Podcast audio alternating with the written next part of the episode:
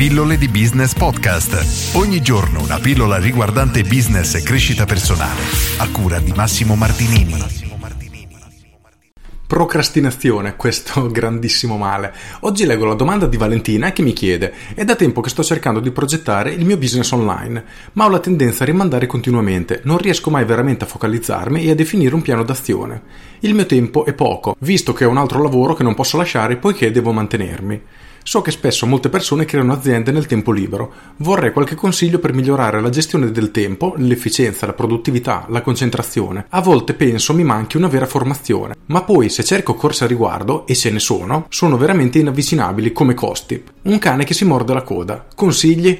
Ora, la domanda di Valentina è estremamente interessante perché si rende conto che per riuscire ad avviare un business online, o meglio, per riuscire a dare alla propria vita una direzione, la direzione che vorremmo, non è sufficiente avere un'idea, ma servono una serie di competenze che non sono altro che le competenze trasversali. Per questo preferisco girare questa domanda a Mirko Bosi, il numero uno in Italia sulle competenze trasversali, e niente, lascio lui la parola perché sicuramente è più adatto a me a rispondere a questa domanda. Ciao! Il punto di partenza per rispondere a questa domanda è che mi sembra ci sia chiara una soluzione intuizione, ci sono delle intuizioni, però il punto di partenza è capire il problema. Allora, quello che mi viene da immaginare è che il problema alla base sia che Valentina non sta vivendo la vita che veramente desidera. Poi rispetto a questo problema sta intravedendo la soluzione, che è quella di costruire un business online, e sta mettendo a fuoco degli ostacoli, che sono la procrastinazione, quindi rinviare le cose, necessità di migliorare la gestione del tempo, della concentrazione e quant'altro. Quindi in questa domanda ci sono due intuizioni importanti. La prima è che per ogni mestiere servono delle competenze particolari. Ok, su questo il mio capo a Londra, Gary, quando faceva la selezione formazione e sviluppo, mi martellava, mi martellava, mi martellava. Diceva Mirko, siamo pratici, qual è il mestiere? Ricaviamo le competenze e andiamo a selezionarle. Qual è il mestiere? Quali sono le competenze? E andiamo a svilupparle. E qui c'è già una buona consapevolezza, c'è questa intuizione dell'importanza dell'avere le competenze per fare un mestiere. Ok? Primo passaggio. Secondo, l'importanza di gestione del tempo, dell'efficienza, della produttività, il gestire la procrastinazione, il gestire la concentrazione. Questa intuizione mi fa fare il passaggio a un aspetto invece che qui non vedo, che credo sia un eh, aspetto da guardare, cioè prima del mestiere di imprenditore online c'è un altro mestiere su cui portare l'attenzione. Il mestiere in cambia marcia, che è un percorso che faccio online, è il mestiere che chiamiamo di amministratore delegato della me stesso spa. Ora, questo è un, mestiere, è un mestiere tanto importante quanto spesso, non sempre, trascurato. Perché dico che è un mestiere importante? Perché il mestiere di amministratore delegato del me stesso spa, o se vuoi puoi chiamarlo architetto della tua vita, è quel mestiere che ha la responsabilità di progettare, costruire e realizzare la vita che desideri. Detto in un altro modo, questo mestiere è talmente importante eh, perché?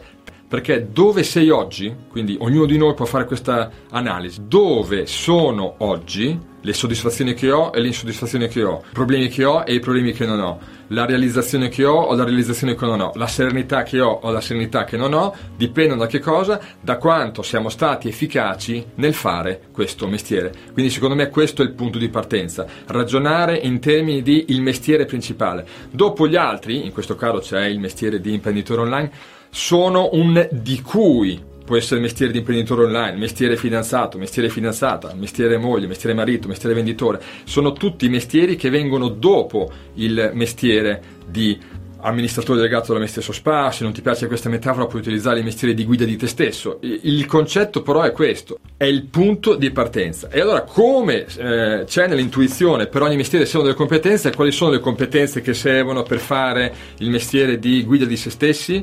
Le competenze si chiamano competenze trasversali, queste sono il punto di partenza. Allora, da questo inquadramento, se vuoi, teorico, passiamo alla pratica e ai consigli. I consigli per te sono di lavorare sulle competenze trasversali, in particolare ti consiglierei di partire dalla capacità di concentrarti. E qui ti consiglio un articolo del mio blog che si chiama Come concentrarsi, la guida definitiva per mantenere focus e non disperdere energie. È un articolo che secondo me è il punto di partenza perché tra l'altro scoprirai un personaggio un po' particolare, il personaggio si chiama Ego Infantile, che è il responsabile, ad esempio, del fatto che tu e tanti altri eh, tendiamo a rinviare le cose, a procrastinare. E quindi ti lascerei con questo consiglio pratico finale. A cui ne aggiungo un altro che è quello di iscriverti a coltivalacrescita.com. È un progetto dove iscrivendoti ogni giorno gratuitamente ricevi una mail che ti accompagna passo passo e soprattutto a piccoli bocconi nel mondo molto ampio, molto vasto, ma stramega fondamentale delle competenze trasversali. Perché?